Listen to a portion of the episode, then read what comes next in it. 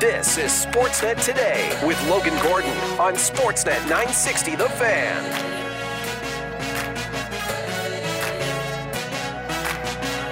This has been a good road trip for us, and, and oftentimes these are, are the hardest ones to win when you're uh, on your way home after this game. But I, there's always something different about playing here where I'm expecting our guys to have more energy than they've had the entire trip. The Calgary Flames can cap off a perfect road trip post All Star break. They go for win five in a row as they take on the New York Rangers, who are on a streak of their own. Welcome into a Monday edition of Sportsnet today. It's Logan Gordon along with you, live in the Doug Lacey's Basement Systems downtown studios on another Calgary Flames game day. And wouldn't it be something? To talk about a perfect four game road trip for the Calgary Flames. They take on the New York Rangers, who are also on a four game winning streak. Be a tough challenge tonight for the Flames, but they've been playing some great hockey of late. We will get you all set up for today's matchup. Take you inside the Flames locker room on this Monday. Hear from more from head coach Ryan Huska, Kevin Rooney, Andrei Kuzmenko and Oliver Kylington, all coming your way on a Flames game day. Flames and the New York Rangers drop the puck just after 5 o'clock here on Sportsnet 960. Pat Steinberg has your Flames warm up at 4 o'clock. Derek Wills and Megan Mickelson have Flames hockey at 5 p.m. right here on your home of the Calgary Flames, Sportsnet 960. The fan. Fan feedback line open to you at 960 960. Would love to hear from you if you're listening to the show on this Monday. My outstanding producers are Cam and Shan along with us this afternoon. Again, we're in the Doug Lacey's Basement Systems downtown studios. For our friends at Doug Lacey's Basement Systems, Cracked Foundation, Bowing Foundation Walls, they have a simple permanent solution to stabilize your foundation. Contact Basement Systems. They're all things basementy. Visit dlbasementsystems.com. We'll also check in with our Monday regular Emily Sadler from sportsnet.ca. We're using the dynasty word now for the Kansas City Chiefs. They pull off a big win Sunday in Las Vegas. Super Bowl champions for the second straight year as they down the San Francisco 49ers. So, all of your post Super Bowl thoughts, we'll hit up with Emily a little bit later on this hour. But of course, we're starting with the red hot Calgary Flames. They have defeated the New York Islanders 5 2 on Saturday to win their fourth straight game. That has pushed them within one point of the final wild card spot in the Western Conference. Then on Monday, they'll take on a Rangers squad that's also won four in a row. Flames looking for their first five game win streak since April 2022 between April 4th and the 12th, they went on a five game win streak. They're looking to repeat that tonight. This four game uh, winning streak for both teams sees some pretty similar stats. Obviously, both teams with 4 0 records. During that four game win streak, Flames have scored 15 goals. Rangers have scored 16. Flames have allowed six goals. Rangers allowed seven.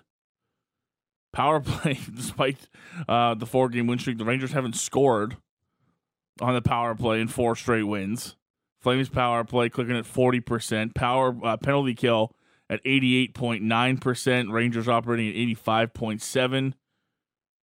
This is a massive one for the Calgary Flames. And we asked the question who will play hero for the Calgary Flames Monday night in New York? It's been a different cast of heroes every single night for the Calgary Flames since returning from the All Star break. Take you back to Boston. I think fair to say Jonathan Huberdeau, the hero against the Bruins, a goal, two assists, perhaps his best night as a Calgary Flame, showing off some instant chemistry with newly acquired Andrei Kuzmenko. You can make it for a uh, case for Nazem Kadri as well. Three assists on the night, just another solid performance. Back with Martin Pospisil and Connor Zary, but let's say Jonathan Huberdeau is your hero against Boston. Well, you go into New Jersey. Noah Hanifin has a pretty outstanding game. Almost 28 minutes of time on ice for number 55, who contributes two primary assists on third period goals to help the Flames to a win over the New Jersey Devils. Pretty damn good. Saturday morning slash afternoon, the New York Islanders and the Calgary Flames. Well, Mackenzie Weegar, how about a hat trick for the NHL goal leader by defenseman now?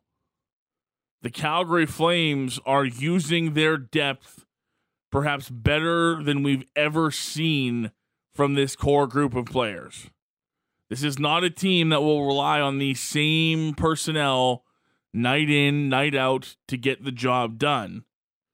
And here we are on the perhaps precipice of a five game winning streak. And the Calgary Flames have started to do what we thought would be the, the formula for this team winning. Spread it around. It's not going to be Jonathan Huberdeau every night. It's not going to be Nazem Kadri every night. It might be Jacob Markstrom every night. Uh, that's becoming pretty clear because while I listed off three different heroes in the three road games the Flames have played post All Star break, uh, Jacob Markstrom's made a pretty compelling case that he could have been the star in every one of those games. He was the NHL's first star of the week. Not surprising. He's led the Flames to those three straight road victories out of the All Star break. Crisp 2.00 goals against average, 939 save percentage. Got them within that final playoff spot in the West. Made 21 saves over the Bruins, 37 saves against the uh, New Jersey Devils, and a 35 save performance, including 16 saves in the third period against the New York Islanders. And Jacob Markstrom has been absolutely phenomenal after a 1 6 and 1 start to the season. It's been incredible to watch number 25 and as you've probably heard over the weekend, it's why I think some teams like perhaps the New Jersey Devils have such an interest in the Flames goaltender who is playing absolutely insane right now. The Flames will turn to Jacob Markstrom once again in goal tonight as they take on the New York Rangers. Let's uh, hear from a couple members of the Calgary Flames to bring you the latest from the Flames locker room every edition here on Sportsnet today, starting with the head coach, Ryan Huska. Lots to like for his group on this road trip. They'll look to finish it off in style tonight against the New York Rangers and push their winning streak to five games. Let's check in with the head coach Ryan Huska on a game day, Flames and the New York Rangers. Well, coach, we know um, how how good results wise this road trip's been, but to be able to close it the right way here tonight, I'd imagine would be significant for your group. Yeah, it would be a nice thing. This has been a good road trip for us, and and oftentimes these are are the hardest ones to win when you're. Uh, on your way home after this game, but I, there's always something different about playing here where I'm expecting our guys to have more energy than they've had the entire trip. All right, thanks a lot. that was quick. Kind of put a bow on it. Ryan, I know I, we talked about it the other night a little bit about some of the contributions from the blue line, but Mackenzie leading the league in goals among defensemen this year. What have you seen maybe compared to last year that's enabled him to sort of have that explosion off? Uh, you know, I, I, don't really know what the answer would be for that. Um, Mackenzie this year, one thing I, I, guess that stands out if you were to look at um, his numbers would be he's shooting the puck way more.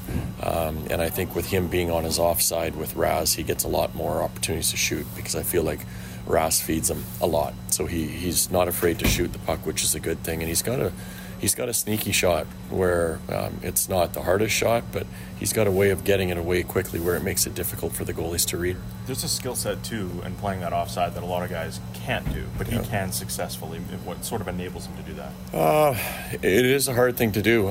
a lot of times it's feet.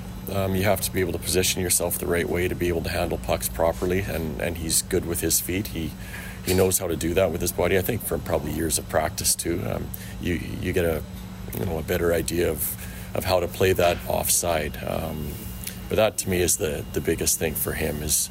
Um, it would be his footwork, I guess, to get himself in the positions that he can handle the puck and make plays with the puck.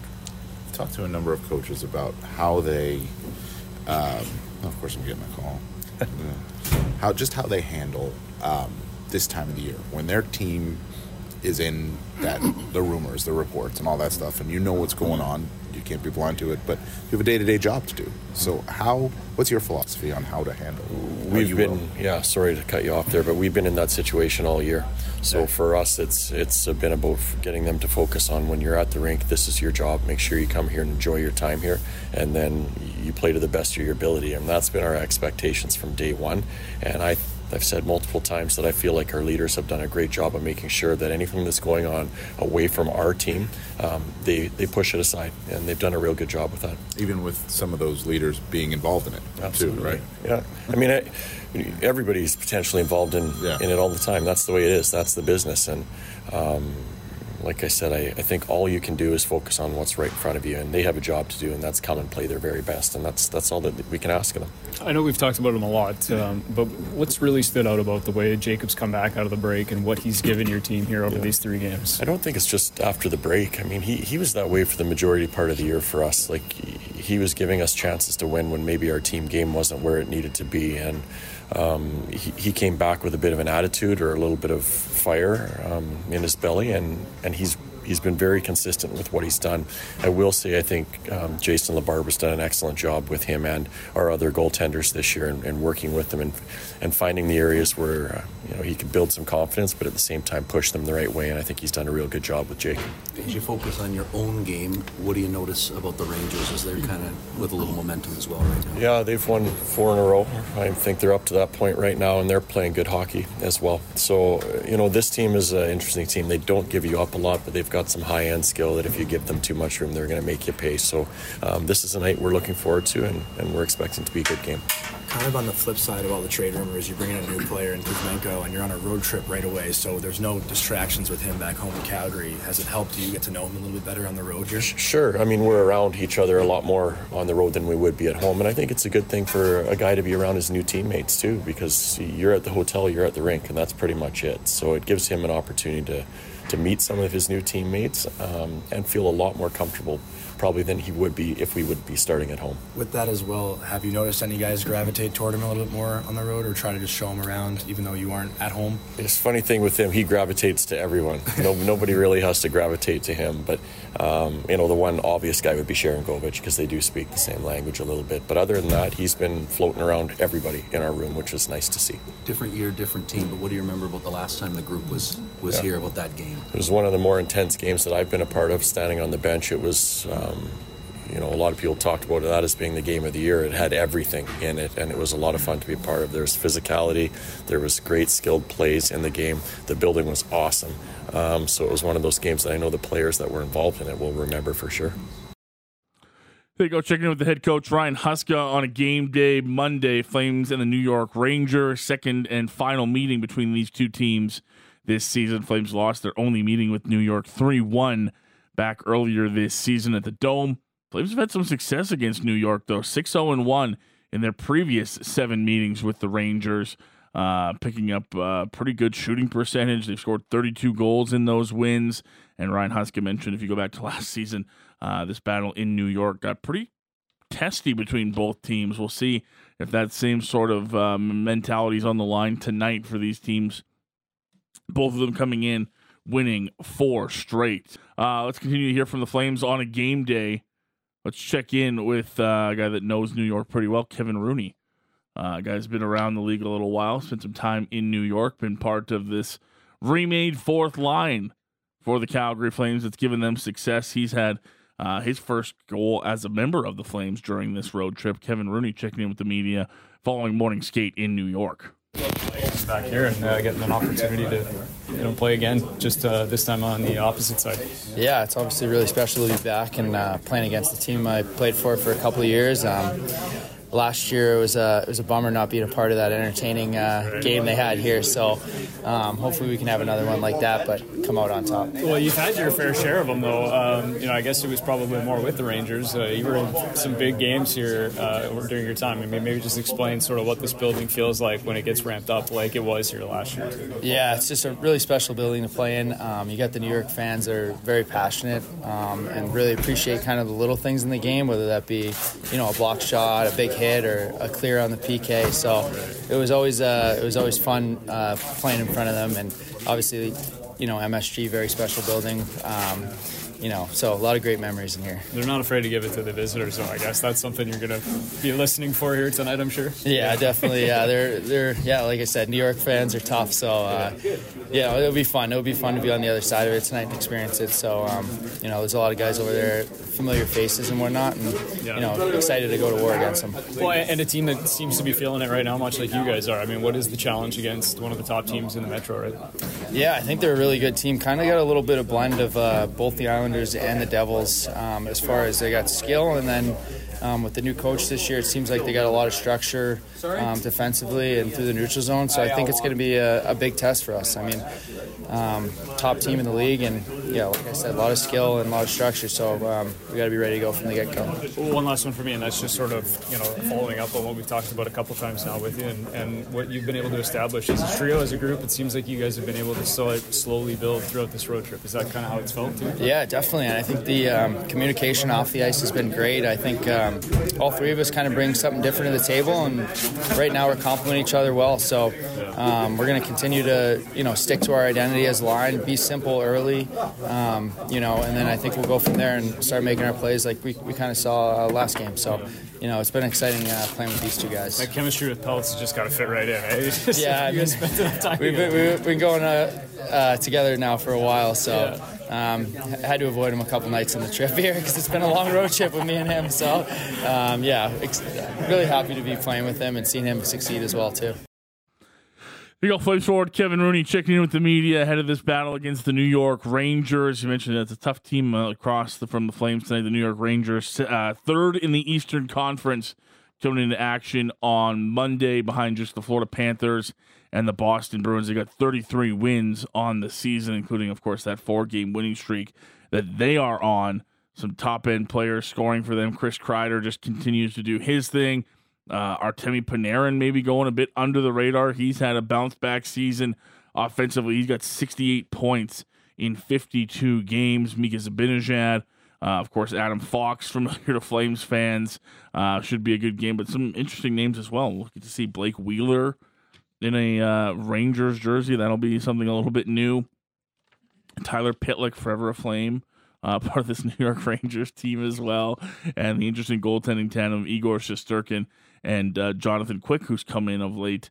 Uh, not the best year for Shesterkin, rocketing 286 goals against and an 899 save percentage, which has seen Jonathan Quick get uh, a lot of the play of late with a 227 goals against and a 919 save percentage. So, uh, Rangers with pretty high expectations this season. We'll see what they look like as the Flames match up with them on Monday night. One more check in from the Flames locker room on a game day. Let's hear from Oliver Kylington uh, back playing on a regular basis with the Calgary Flames. Been a great story.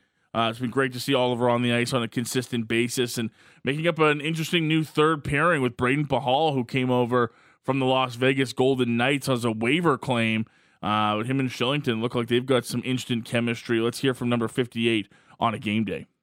Obviously, the road trip been pretty successful at this point, but I'd imagine you look at this last one and think you could turn a really, really good road trip into a great one. Yeah, no, yeah, for sure, for sure. I feel every game is important, but yeah, this be huge for our group to get this win, to finish this a good road trip off. So uh, everyone is excited. Uh, it's a good building to play in, and yeah, I think everyone's looking forward to it. These nights, when you get a chance to play at MSG, and obviously one of the top teams in the East too, um, yeah, it seems to hold kind of a significance to it, doesn't it? When you get a chance to play in here. Yeah, I mean it's not. I don't think it's hard to prepare for a game like this. I think everyone is excited, and everyone has has uh, a good feeling in their system for, for tonight. So I think uh, in general, uh, everyone knows what we have to do, and uh, we just have to apply that tonight. Uh, new new D partner uh, once the All Star break finished. last three games here, you and Brayden. Would it be made of you know the first three games together and just the way that it's kind of evolved? No, I think we've been solid good guy.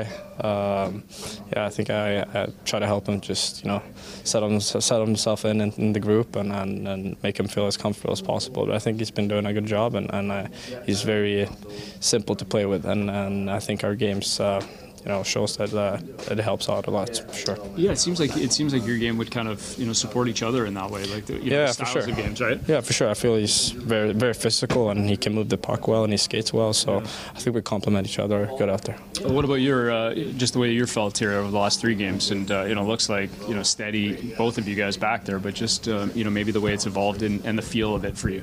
I feel good. I feel good. I, I know there's more to get out of me, uh, but but I feel good. I, I feel like I'm progressing towards the right way, and I feel like I'm I'm playing pretty well. So I, just want to keep this going and, and uh, approach uh, every game as a new game. The dynamic around this team, though, right now, I mean, the confidence, it seems like that's kind of grown too. Is that fair to say that this group is, you know, feels good about where they're at and, and, and what they're capable of? Yeah, for sure. I feel like this group is, is very tight, and, and, I think everyone believes in each other. And I think sometimes you, just have to remind each other that, that you know we still we still are good good group of, of players. And, and I think when we are, we, we, we can play good hockey. So um, no, it looks good right now. I think we just have to uh, be consistent with our play. There you go. Oliver Kylington, our final check in on the Flames locker room following morning skate in New York. Flames and Rangers both putting four game winning streaks on the line Monday night. It'll be Jacob Markstrom versus Igor Shesterkin, your goaltending battle between the Flames and the Rangers. Not expecting any lineup changes for the Calgary Flames heading into tonight's matchup again, 4 o'clock. Flames warm up with Pat Steinberg, 5 o'clock, Derek Wills, and Megan Mickelson on the call for some Flames hockey here on Sportsnet 960. The fan. Uh, a couple texts on the text line to get to at 960 960. Uh, Six says Flames are three points out. Where are you guys getting one point away? They were one point away. They got them within a point when they beat New York on Saturday. Um, that's obviously changed since then, and they are three points out heading into tonight's game. But they were at one point, Shan. They were one point out. for like like a few seconds. Few too. seconds. It wasn't very long. because the Blues got their win right after, and then a seven-two win against the Habs last night Yeah. or yesterday. I don't know, and then the Predators got a win too. It's this, this could uh, turn out to be one one fun race. I, I, I call it a race to the the trade deadline because I think these are three teams in very interesting spots. We saw Nashville sell off a little bit um, and almost make the playoffs. So I don't know. I'm I'm I'm curious to see how this how this all turns out before the the March eighth deadline. Uh, we were talking about uh, some of the heroes the Flames have had on this three game road trip so far. And uh, Wedley says, Forever a Ranger Kevin Rooney is the hero we deserve, but didn't know we needed. Kevin Rooney's been a really cool story here. I mean, he could not get it figured out last year under Daryl Sutter. He played 17 games in the NHL last year before being sent down to the AHL, and we didn't see him again. And everyone wondered, okay, youth movement, maybe there's a fourth line spot, gets hurt in training camp, kind of out of sight, out of mind, and then all of a sudden the Flames' depth kind of gets tested. Ruzicka gets claimed on waivers, and him and Pelcher come back and say, like, okay, maybe that's the fourth line answer that we've been waiting for. And they have been. It's been a really nice change for this team and something that is worth talking about. I know the fourth line doesn't have the same impact on a night to night basis, but for Ryan Huska to not have to shorten his bench every night and you know hammer down on the three lines above, it's been so good. And Pelche's part of that, and same with Walker Duehr. So yeah, I don't know that there'll be a big return video for Kevin Rooney tonight. I, I can't see that happening, but Not a Pierre Engvall situation. I, I don't see that happening, but you never know. That's classy organization in New York. Maybe they, maybe they may really miss Kevin Rooney in there. Do you think he uh, pulls a Pierre Engvall and gets the game winner? He could. I could see it. That'd be fun. Yeah, I, I've been happy with with how Rooney came back this year. I mean, he, he was he was the definition of fired up, coming back uh, and, getting back to the NHL action. You're right, like Pelletier, Rooney. That that's a little duo I didn't think any of us really expected. Um, it, it's good to see that the fourth line is is not what I would call a liability. Uh, Flames and Rangers part of four games on the NHL schedule tonight, including a doubleheader on Rogers Monday Night Hockey. Of course, five o'clock puck drop across the Sportsnet television network. After the Flames and Rangers finish up, you can watch the Wild in Las Vegas taking on the Golden Knights. Also at five o'clock, Seattle taking on the New Jersey Devils. Arizona is in Philly to take on the Flyers. We will take a break. We'll come back on the other side. Switch things over to a little bit of NFL talk. The season has come to an end in the NFL, and same as last year, the Kansas City Chiefs are champs once again. They're talking three-peat already in KC. We'll get Emily Sadler's thoughts on that next. She writes for Sportsnet.ca and she's our Monday regular. She joins the program next here on Sportsnet 960, The Fan. Well, another NFL season is in the books.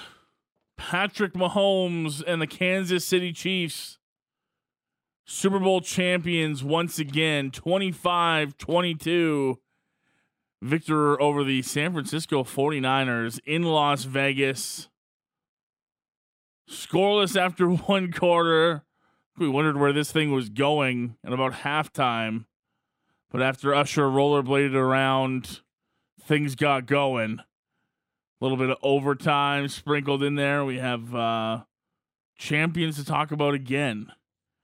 Fun ride to get here, and no one else we'd rather chat about an exciting Super Bowl with than our pal Emily Sadler from Sportsnet.ca. She joined us all season long talking NFL on Mondays. Emily, happy Monday. How are you? Happy Monday. I'm good. I'm in disbelief that the season is over. I what know. do I do with my Sundays? Going on? I know. I already came to that existential crisis last weekend. I was like, I'm not watching the Pro Bowl. I'm not watching NHL All Star. What is? What do I do now? What do I do? I have a whole day of of hours and things to be productive with. I won't be, but I, I could. it's always kind of nice. Like I appreciate the Pro Bowl Sunday because they sort of like give us a practice run of, hey, here's what it's going to be like for you now. you yeah, have a whole you have a whole extra day of the week. What are you going to do with it? yeah. It's just every time it's this. Ah, I wish there was football. That's I just I wish you guys just kept playing all year long. But uh, we got a pretty exciting end to it. How did you enjoy uh, your Super Bowl Sunday? Oh my gosh, wasn't it just the best? Like it Yeah. was, you know, obviously the slow start on both sides there It was a little bit maybe too close for comfort with that like Rams Patriots from a couple of years ago that it was sort of like, oh no, what's what's happening here? Obviously, those who appreciate a good defensive game, I'm sure were very happy, but like you cannot ask for anything more when it comes to like the end of that game. You know, as I've I've actually got the replay going on right now. I've I've got it paused in the background and I'm at I'm in the fourth quarter. There are 16 seconds left. Third and seven for Chiefs. Down three points. I know what's going to happen, and yet still I'm like, oh my gosh, just the intensity of it. It was it was such a blast, and just knowing at that moment, like I think we're going to get overtime in the Super Bowl. Yeah. so just a really really fun game. Um, we've started to see a lot of people throw the dynasty word around for the Kansas City Chiefs after last night's victory. Are you in the same category as, as others? Are you ready to use that word when you describe this era of the Kansas City Chiefs? Absolutely. I feel like I've been driving that bus. Like I'm totally like if you had asked me this last year after they won the Super Bowl, I would still be sitting here being like, "Yes, let's call them a dynasty. like let's just go right ahead." Just knowing that like they are kind of well, they seem like they're just still right at the beginning of it, right? So Yeah. I'm I'm definitely not shy to throw that word around with them just to look at what they've done and and to know that they've done it with this kind of same core group, right? When you look at the greats over the years, obviously Brady and Belichick, and then you look at what Mahomes and Andy Reid have been able to do. You look at Travis Kelce in there, and yeah, the rotating cast of maybe the players around them. But to me, that's really the definition of a dynasty. And um, definitely, when you kind of look at what's ahead of them, like there was no element of this of this season or, or sorry, of this kind of playoff run that was like, oh yeah, this is the last run, right? Like they've got such a long runway ahead of them still. It was yesterday kind of a reminder that you just, when we get into these phases of football, you just don't bet against players like Tom Brady and Patrick Mahomes, no matter. And, and look, you and me had the conversations during the season. It just it didn't look like the the Chiefs team that we had seen uh, throughout other regular seasons. But at the end of the day, it's gonna be a mistake if you bet against these guys. This is kind of what it feels like. Yeah, I think absolutely. Like this game, even more than games past, right? That you and I have talked about. Like, just never bet against the Chiefs. And and you said it exactly right. Like this season was kind of the season that they were looking vulnerable.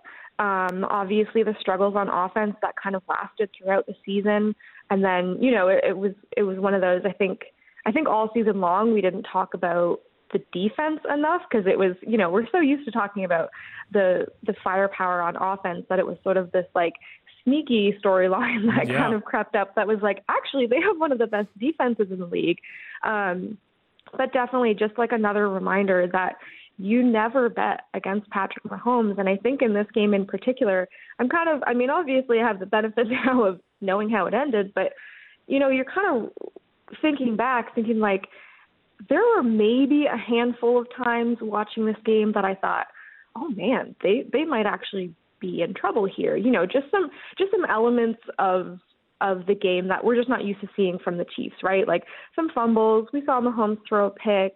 We saw frustrations aired on the sideline, which like we're just we're with a team that's as poised as the Chiefs.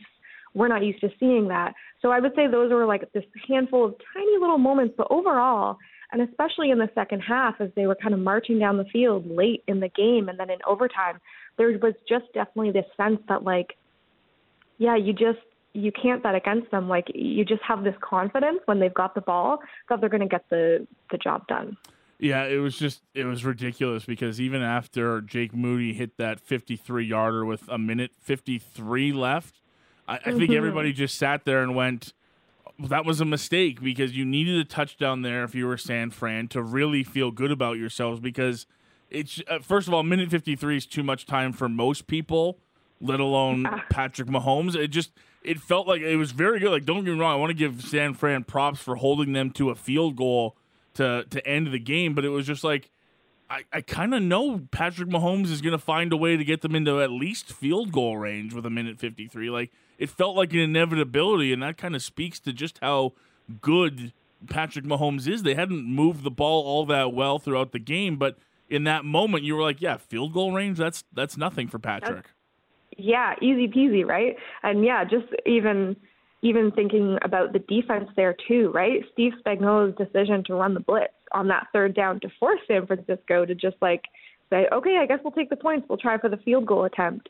Um, just like just all around, just kind of like I don't know the poise on both sides of the ball. To as you said, just that belief that like yeah, they're gonna get it done. Um, just was never really just didn't really waver there and and I think yeah you can point to a couple of those sort of pivotal moments in this game where the Chiefs just they they made the better decision and they made the better play. Uh, as far as the, the Chiefs and, and going forward now, Emily, they certainly weren't afraid post game to start throwing around the three peat term, and and I was I was amazed by that. I was like, wow, you guys have a focus already, and I loved it. But I, I'm curious, we haven't seen the the off season movement yet. We've seen the coaching carousel move around a bit, but player movement still to happen. Uh, as you sit here today and sort of process hearing the Chiefs talk about uh, a three peat and the the possibility of pushing for that. How do you like their chances of being able to do that?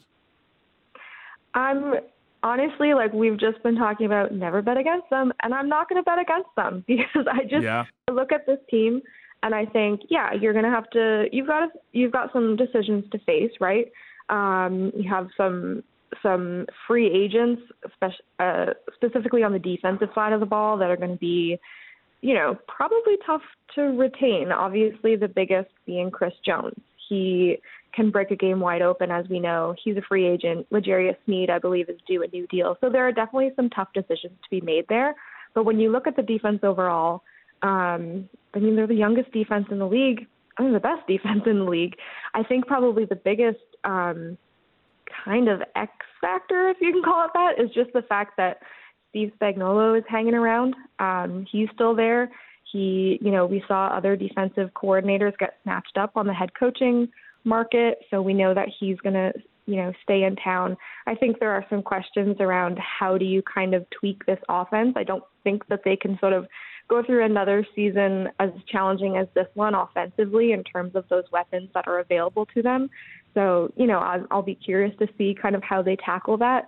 But it, it also comes down to, you know, looking around obviously the rest of the league, the rest of the AFC and it's it's not like the AFC is an easy conference to get out of. You're going to have the Bengals re-entering the conversation, which is something I almost, you know, forgot about that. I was thinking about, okay, can the Bills maybe do it? Hmm. The Texans obviously came out of nowhere this year, but I I sort of circled the Bengals as a maybe the maybe the top challenger there, but it'll definitely be interesting to see kind of how Kansas City navigates this upcoming um, off season. But whenever, as we know, whenever you have a head coach like Andy Reid, whenever you've got your quarterback situation all ironed out, um, you're in such good shape and you're way ahead of the game.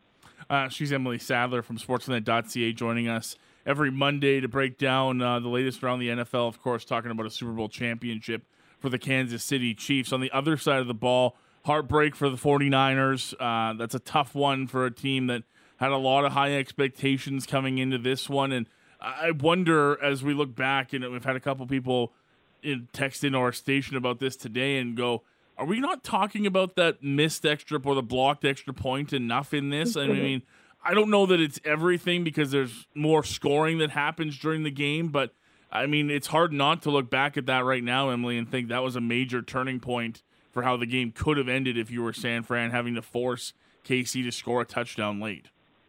Yeah, I, I couldn't agree more with that. And it's one of those things like that the the final quarter of this game was so hectic that you almost do forget about that extra point being blocked, right? Like it was Yeah. just this we we take those extra points for granted for sure and and Jake Moody had been having an excellent game and to me he was someone I think to a lot of people he was someone to kind of um you know potential X factor there in terms of like he's a rookie he's missed some field goal attempts he's missed some point afters but you do take for granted those those extra points and so that for sure played a big role in it and I think you can kind of point to a lot of different decisions right um, they do kind of all add up. But in terms of just purely like, hey, if you do the math, yeah, there's no denying that that played a bigger role than I think we're all focusing on. Of course, we're all kind of, you know, looking at the the overtime decision to take the ball first as sort of the decision, but there's always multiple factors there.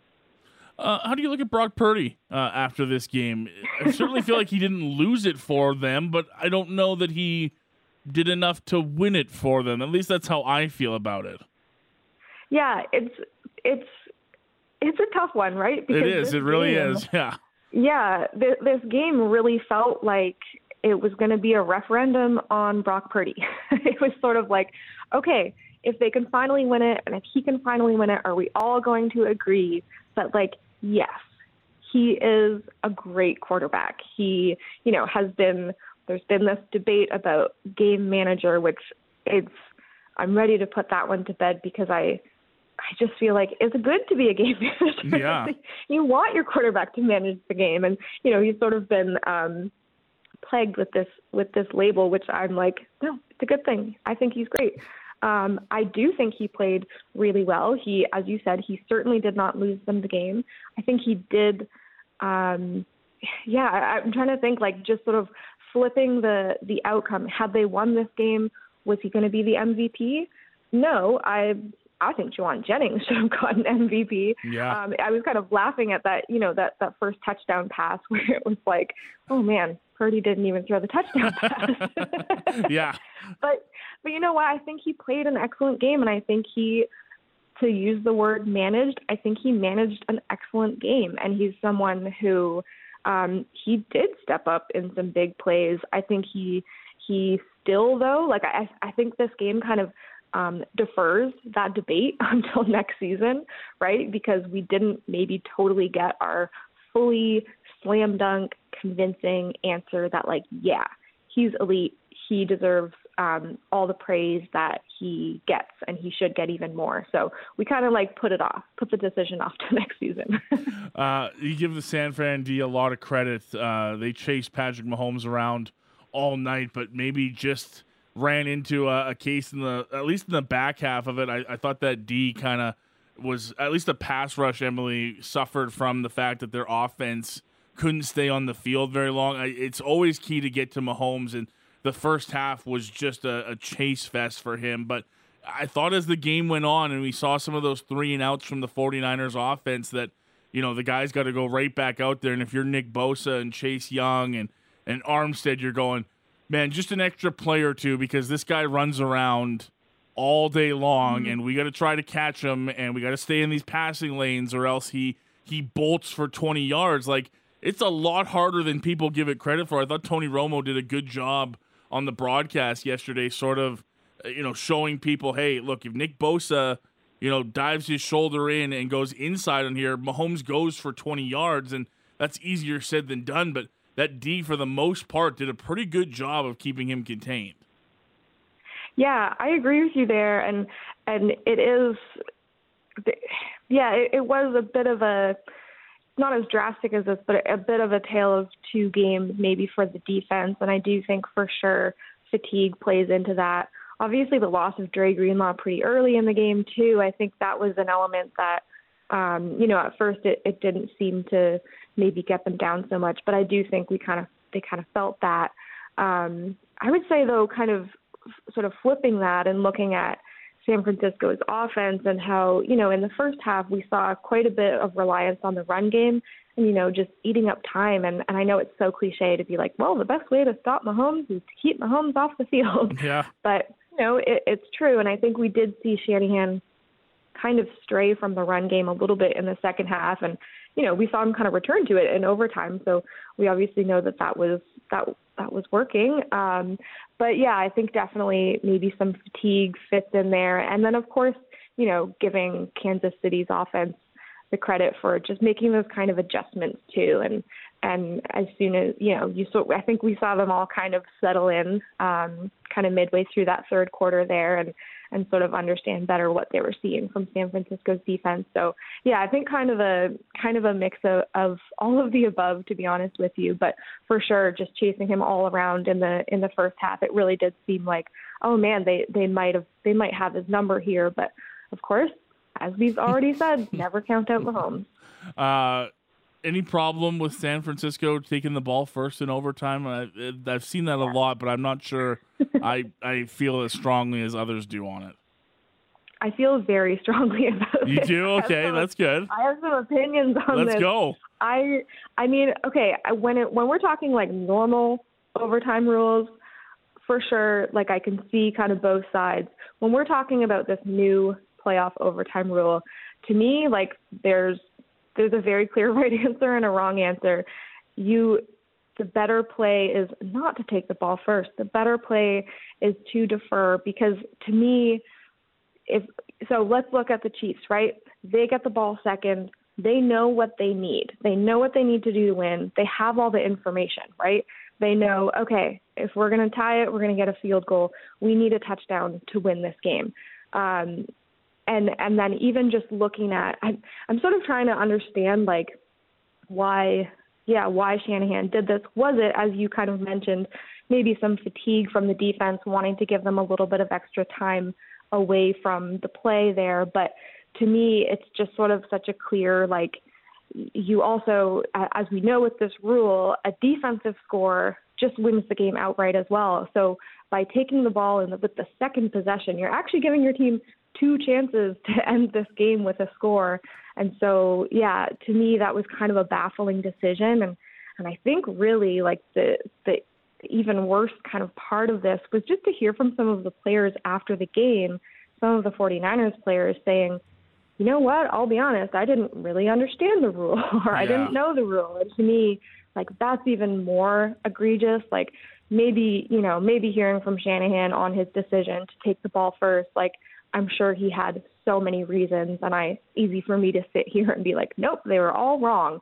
Um, but definitely to hear from players being like, yeah, I didn't really know the rules, didn't really know, didn't maybe understand our game plan there. Like that's that you that's kind of inexcusable to me. Um, you have to go through every single possible outcome, every single possible decision.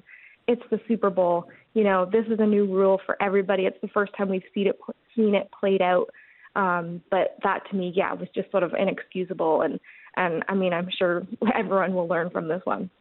Uh, I asked you what what's next for the Kansas City Chiefs and how we look at them heading into the offseason. I'll ask the same for the 49ers, who had a great season, have a lot of their offensive pieces locked up for next season. How do you feel about San Francisco before the player movement uh, of the offseason begins and we look at them heading into next year?